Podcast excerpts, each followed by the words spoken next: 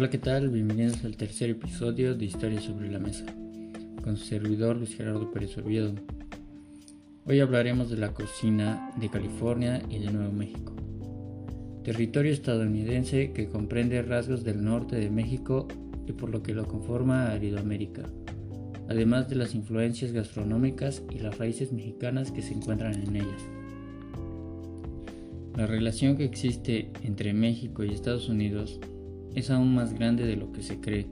Por ejemplo, hay una geografía compartida que comprende ambos países y se denominó Aridoamérica.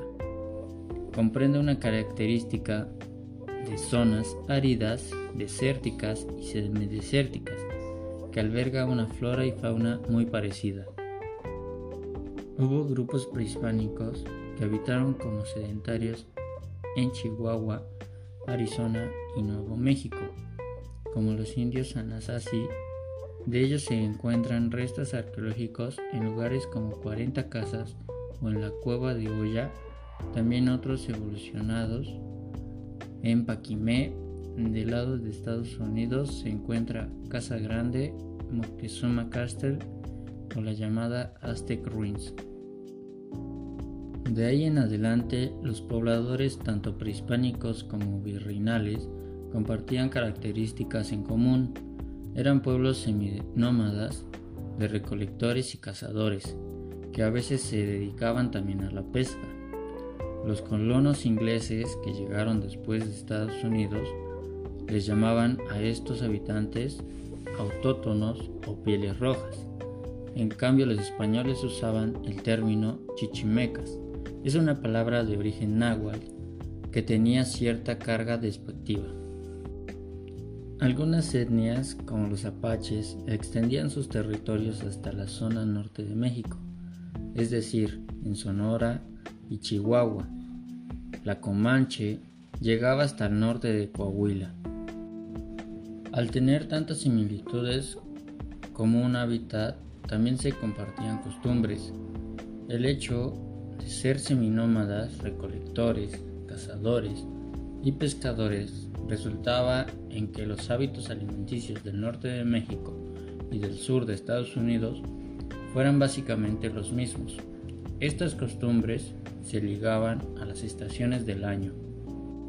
En la primavera se recolectaban flores de yuca y de nopal, la tuna y la pitahaya, las hojas de nopal tierno y el aguamiel de distintos magueyes, animales como los conejos, gusanos, hormigas, serpientes y perritos de la llanura, en la primavera se podían atrapar pequeñas tortugas de agua que vivían en los aguajes. Los aguajes eran oasis en los desiertos de Aridoamérica. Durante el verano se aprovechaba principalmente las plantas del desierto.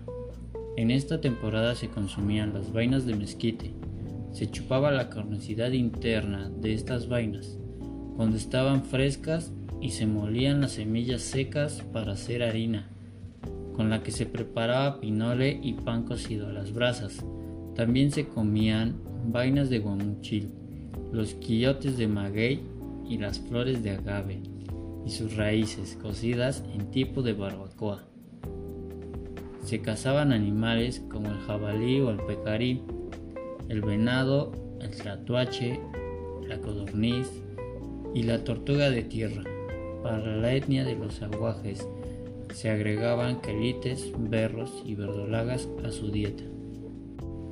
Durante el otoño comenzaba el consumo de bellotas de roble, piñones, dátil de yuca, orégano, semillas de pasto, chile del monte, corazón de mezcal, raíz de tule en las ciénegas y la cacería de animales como la chachalaca. Cuando llegaba el invierno significaba que era la estación más precaria en alimentos. Se consumía el gabazo seco de mezcal, que se había masticado solo unos meses atrás para sacarle el jugo dulce. La harina de mezquite revuelta con harina de huesos molidos, panes de bellota y de mezquite, raíces y pavos del monte, en los aguajes era posible a veces alguna pesca, incluso de culebras acuáticas y la caza de patos. las manadas de bisontes llegaban a pastar hasta tierras que actualmente son mexicanas, y esta era la caza más codiciada, además de la de los venados y berrenos. Como la carne era abundante, rebasaba las necesidades de las tribus, por lo que la carne que sobraba era secada al sol para su posterior consumo. De ahí surge el tasajo o la machaca o machacado. Esta carne se llama así porque se golpeaba la carne con una piedra para adelgazarla y deshidratarla mejor. En la ruta del que fue el camino real de la ciudad de Chihuahua a Santa Fe, en Nuevo México y claro, en los estados fronterizos mexicanos, se conserva la costumbre de la carne seca. La conquista del territorio californiano comenzó en 1769.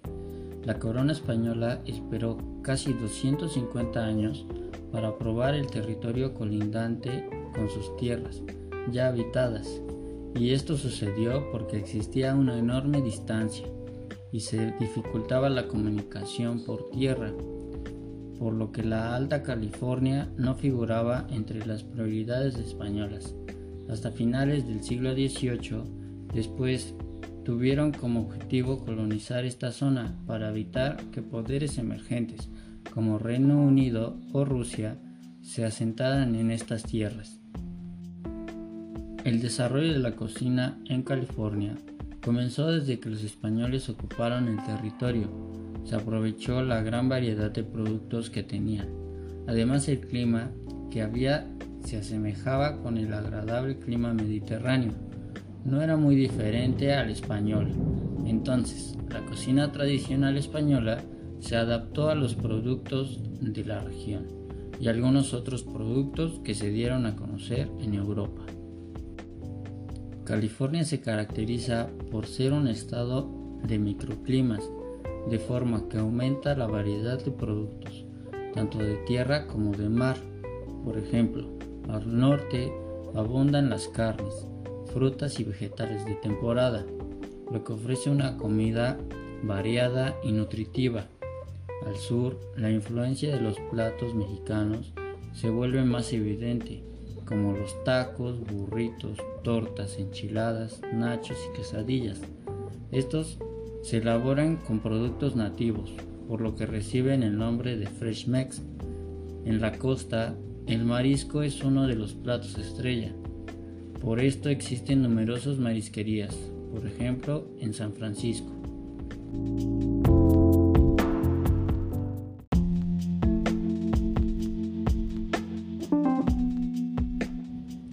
En cada zona hay una cocina diferente, derivada de los productos regionales y de la inmigración.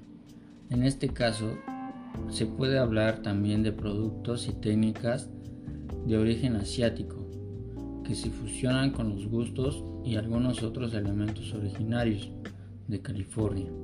Otros aspectos tradicional, por así llamarlo, son las famosas barbacoas. Estas van cambiando de acuerdo a la localidad en la que se encuentren, como la célebre Santa Mónica Style Barbecue, donde las salsas son creadas con base de jitomate, cítricos y frutas. Las carnes de cerdo se bañan con estas salsas y se disfrutan en compañía de amigos y familia.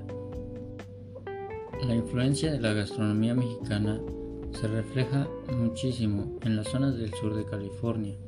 Ha sido de gran importancia. Es por esto que los platillos típicos terminan siendo una mezcla de comida española con la mexicana. De acuerdo con distintas investigaciones, se sabe que la zona donde se localiza Nuevo México fue habitada por primera vez hace más de 10.000 años.